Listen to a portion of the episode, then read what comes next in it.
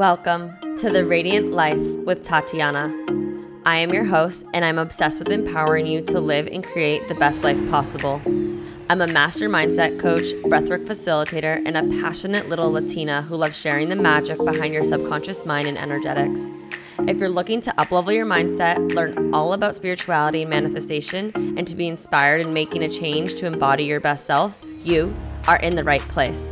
My goal is for you to see and unlock your limitless potential, to have the tools to break free from the chains holding you back so you can create and live your most radiant life. I am so excited to have you here listening today. Now let's dive into today's episode. Hello, and welcome to the Radiant Life podcast. Today we're talking about top 5 habits I have implemented and now you can implement to improve your mental health.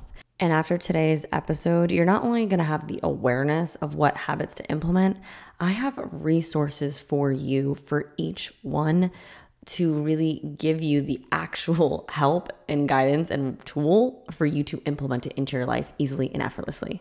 And there's so many new listeners here. So hello, welcome. My name is Tatiana, and my intention with my business and with this podcast is to give you knowledge, resource, and tools to help you become the best version of yourself so that you can create your most radiant life filled with happiness, joy, and fulfillment.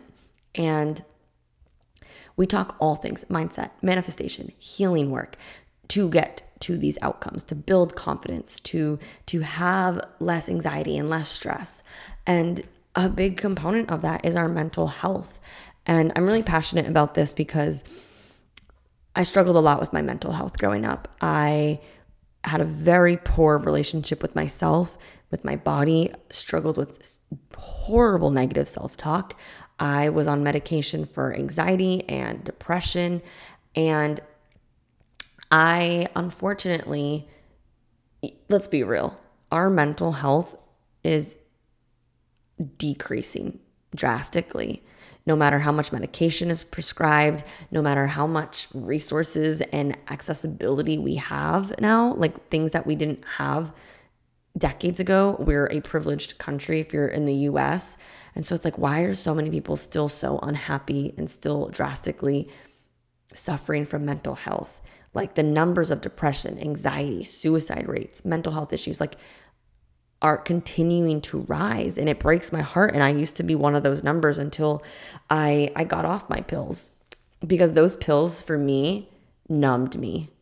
They didn't help give me a foundation to improve my mental health. It was just like a band-aid over the root issue versus dealing with the root issue and applying habits and ways of living that other people do around the world that have better mental health and happiness statistics, like in Europe, because they're doing better things for themselves that we're not taught. And I want to share that with you. I'm really passionate about mental health awareness because no, it's not your fault. I think our society lacks education on it, but I think more and more people are speaking up. And so it's now like, okay, let's do something about it. Let's make the change so that you can do it. And I'm here to stand by saying, if you are struggling with stress or anxiety or depression or anything, you're not alone. It's okay to get help, but you are capable and you are worthy of making a change, because if I was able to heal it and overcome it, so can you. And you are worth having a healthy mental state and happiness and fulfillment. And maybe some of the things I shared today are something you do. Maybe you are on medications to help you bridge the gap, and that's okay too. But I'm here to just give you habits and things that I have done to support you. You know, one thing that I didn't write in here. Actually, I'll just add it in. Okay. So let's go into it. I have a few habits. I have more than 5. I have a few bonuses just because I think a lot of things play a role, but I'm going to just share what's on my heart. So the first thing, one habit to get into to help improve your mental health is a journaling practice. You might be rolling your eyes, but journaling has allowed me to connect to myself, to my thoughts and my emotions. I have been able to understand why do I feel a certain way? Because everything stems from a thought. You have a thought that then creates the emotion of stress, anxiety, anger, depression, sadness, right? It stems from a thought, which brings you into an emotion, which then your mind unconsciously will create more thoughts to validate that emotion that you're already in. So journaling, getting into a practice to write about my day, how I felt, like I would used to say, like today I felt, and I would write everything down, got me in tune with my emotions. It got me in tune with my thoughts. I was able to bring awareness to how negative I was to myself, how much I would complain. Ugh, it was bad. But once I became aware of it, I was able to shift my thoughts, which then shifted my emotional state. And it gets it all out on paper. I help my clients do this where I'm like, brain dump, write everything you have out, get it off your mind, get it off your chest. You don't have to hold it into your body. You got to write it on paper and you got to walk away, or you get to look at it from a third view. So if I can encourage you to get into a journaling practice, it is huge. And if you're like, I don't even know where to journal or how to journal, what does that look like? Well, the beautiful thing is there is no right or wrong. And I do guide clients through this in my programs, but I have a freebie. A freebie. I forget. I think it's like 121. No, that's the affirmations. 44. I don't know. Anyways, I have a freebie of journaling prompts to support you. Go download it. I'll put it in the show notes below and get into a journaling practice. It's beautiful because my fiance, Evan, I don't want to say he poo-pooed journaling, but he kind of like, that's like, okay. Kind of like didn't really want to get into it until he read Matthew McConaughey's book, Greenlights. And Matthew McConaughey was like, journal, get it on paper, document your life. So number one habit, or one, this isn't in order. Okay, second one is a meditation or breathwork practice to improve your mental health. We live in a world that is so busy. Go, go, go, do, do, do. You're not doing enough. You're not good enough. Like there's constant things in the mind. It's a lot. Like you can feel that even when I talk about that. There is power in slowing down and taking deep breaths, taking 10 minutes for yourself. That has been proven. Those who do meditation or breathwork practice as a habit, it increases it reduces their stress. It increases their mental clarity, their happiness. It promotes relaxation. It regulates and calms our nervous system. It's one of the biggest. These top two tools were the beginning stepping stones I did to help me heal and manage my anxiety, my depression, my stress. I was able to focus better. And if you guys know me, I have symptoms of ADHD. I don't like to label myself as that, but like, yes, I'm very squirrel brained sometimes. And it really helped me overall. So I recommend try meditating. Just start with a 5-minute meditation for at least 10 minutes every day, and gradually increase it. Or maybe for you, if you're like, I try to meditate, but my thoughts go everywhere. Okay, first of all, that's normal. Let me break that down. Meditation isn't about sitting there and not having any thoughts, but it's about calming the mind and observing your thoughts. To then observe and change the thoughts, to change your mood, to change your state. So don't put the pressure on yourself. Start slow. Do a guided meditation. Just lay there and relax. Or if you like, breathwork is huge because breathwork gives your conscious mind something to focus on and do. And breathing can move so much stressful anxiety. When I got into breathwork, it radically changed my life. So again, I have resources for you guys. I will put the links in the show notes below. I have a 3-part series to intro to meditation. I have a few other meditations, and I have an intro to breathwork that you get to listen to right after this or add into your habits. And then if you want to do more, you can go on YouTube, you can search things up, or you can join some of my programs where I go way more in depth and provide so many more resources on this. Okay, third habit, affirmations. How you speak to yourself matters.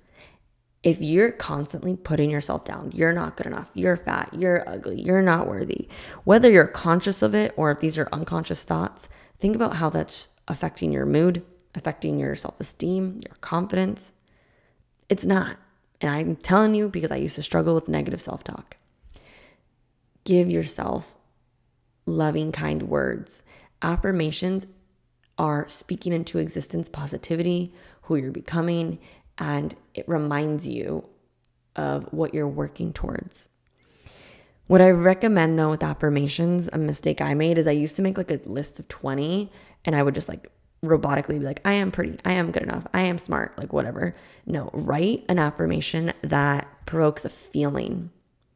I'm doing the best I can and I'm so proud of how far I've come.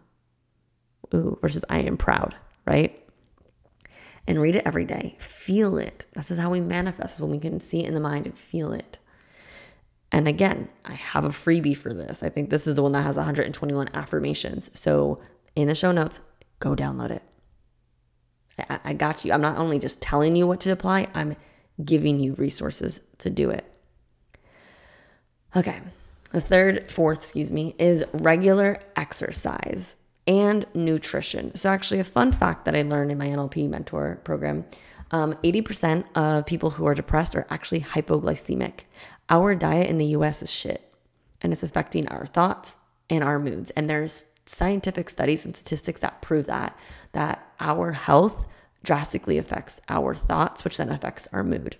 So improving your nutrition and improving your movement of your body to move the energy. Exercise is such a huge mental health improvement. No one regrets an exercise. It is proven to release endorphins, that feel good chemical. It improves your mood. It reduces stress. It just enhances your overall well-being. And I'm not saying you got to go balls to the wall and do a 2-hour workout. Even a simple 30-minute walk or yoga section can do so much for your mental health because you're moving energy. You're moving your body. So if I can give you a tip, it's aim for 30 minutes of some type of body movement a day and focus on your health nutrition-wise. Get whole nutritious foods, vegetables, fruits, meats, healthy carbs, reduce processed, packaged fast food. It's going to make you feel sluggish and gross and not good. Okay, fifth habit. Add more fun. Add more play. Let your inner child out. You might be like, wait, what? Yeah. We are all living a boring, not all living the boring. We live in a society where adults are just like, go, go, go, do, do, do. We're boring. We're doing work. We're taking care of the kids. We're doing chores. But we need to have fun too. Life is not meant to be serious. So if you can do something that's fun, maybe it's skateboarding, maybe it's traveling, maybe it's hiking, maybe it's painting, singing, dancing. You have fun. You're in the moment.